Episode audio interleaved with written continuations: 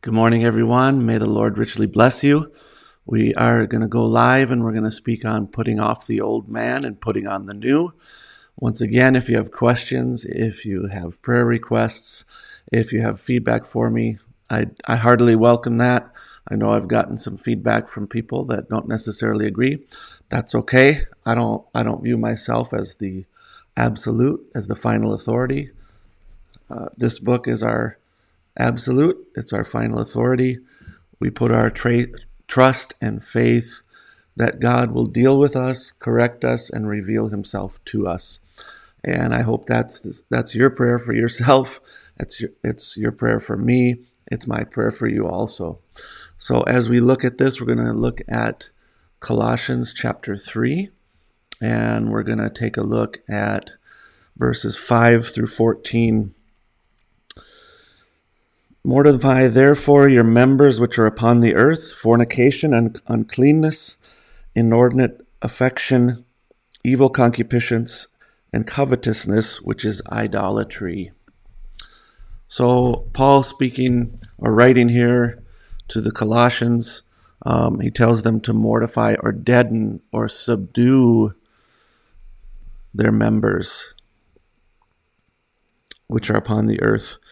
So he's t- he tell bring these things under the control and authority of Jesus Christ. Allow him to rule over that. Bring them into submission to Christ.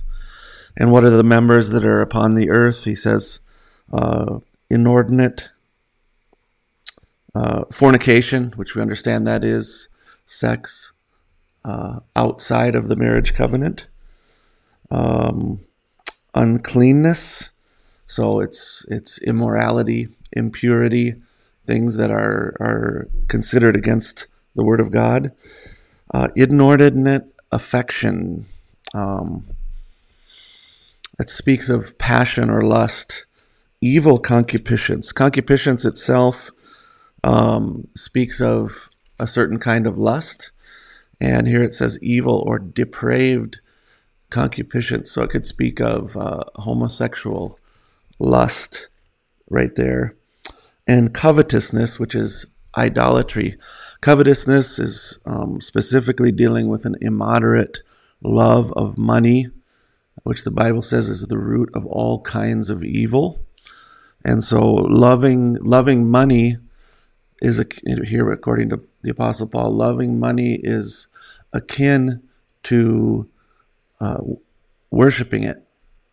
Uh, so it's the same. Loving money is the same as worshiping an idol, according to to Paul.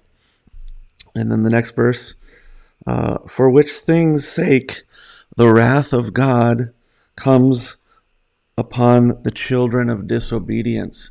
So why does the wrath of God come upon the children of disobedience? First, they don't believe God. They reject God or they say, this God that's speaking to us is not God at all. So that's the first problem. And then, as a result of their unbelief, then comes forth fornication, uncleanness, inordinate affection, evil, evil concupiscence, and covetousness, the love of money and possessions. Um, and God's wrath is coming on the earth because of those things in verse 7 in the which ye also walked sometimes when ye lived in them. So writing to christians you walked in these things. You lived according to these these attributes in nature. You did i did. We lived according to these things. Sure at different levels but nevertheless we're guilty. We're sinners before god and we're in need of jesus christ and his blood on a daily basis. Um,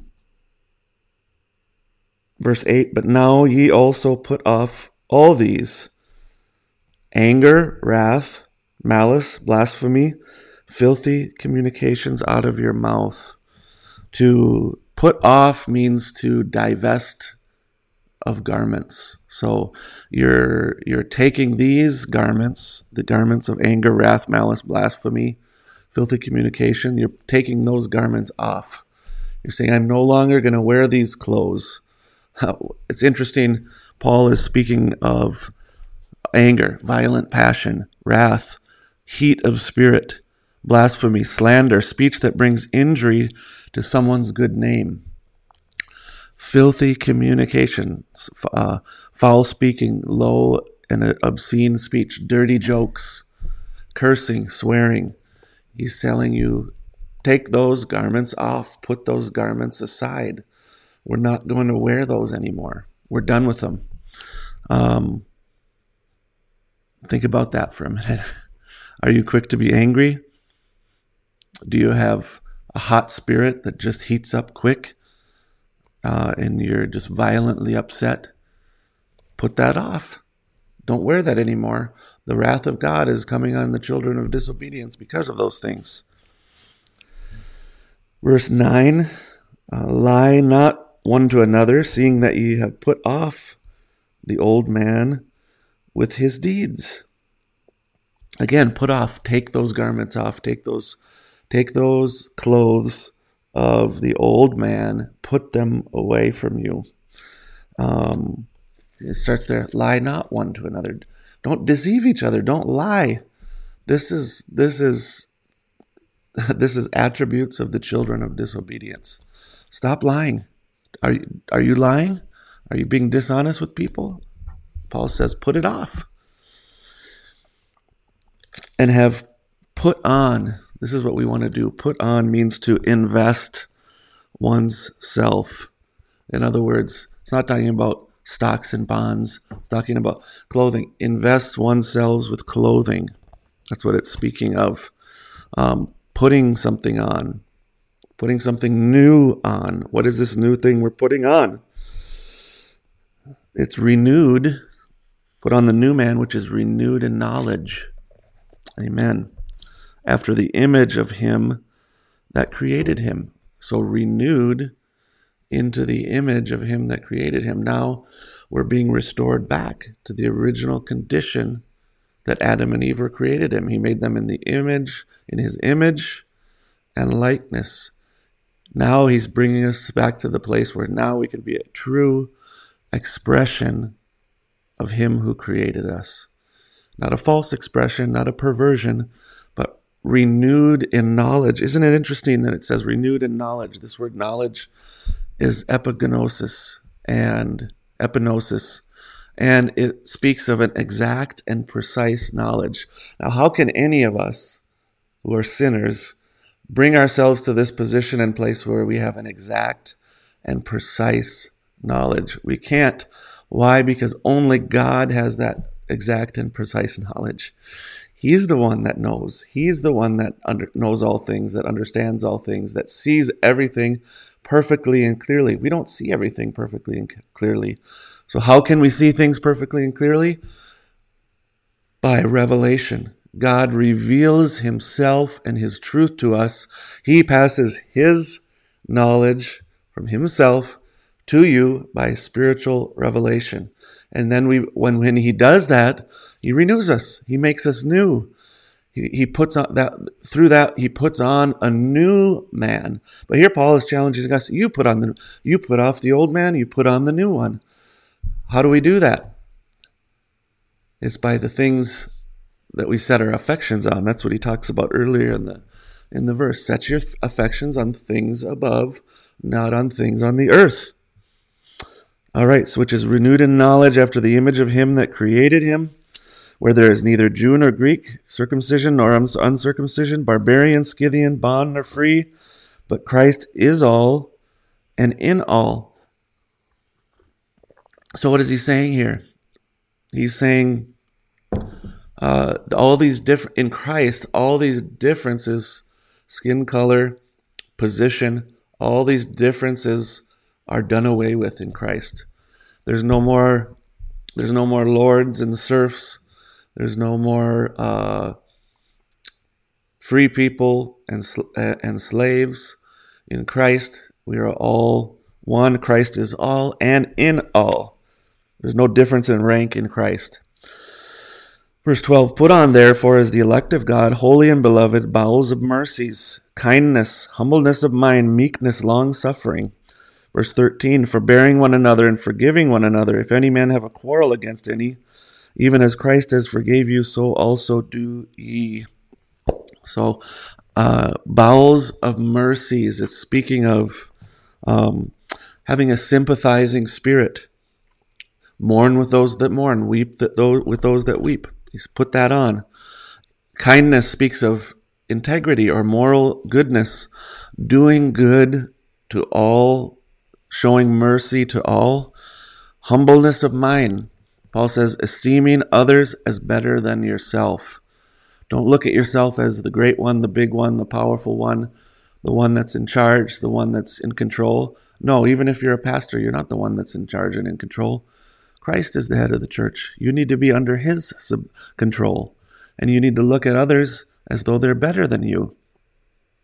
In other words, you're looking at them and saying, I am here to be their servant, to be their slave. Meekness. Meekness speaks of quietly submitting to the will of God in all trials and difficulties and allowing to, God to do what He desires to do through those difficulties. Forbearing one another. That means holding up. So, holding up one another. Uh, if anyone has a quarrel, speaks of anyone has a blame against some someone else, forgive them. Don't quarrel. Paul says it would be better for you to be wronged than to take your uh, lawsuit to the government. Uh, allow God. That goes along with meekness. Submit quietly, submitting yourself to the will and purpose of God. Amen. And then the next verse there, um, and above all these, so above all these, what are all these? Bowels of mercies, kindness, humbleness of mind, meekness, long suffering, forbearing one another, forgiving one another.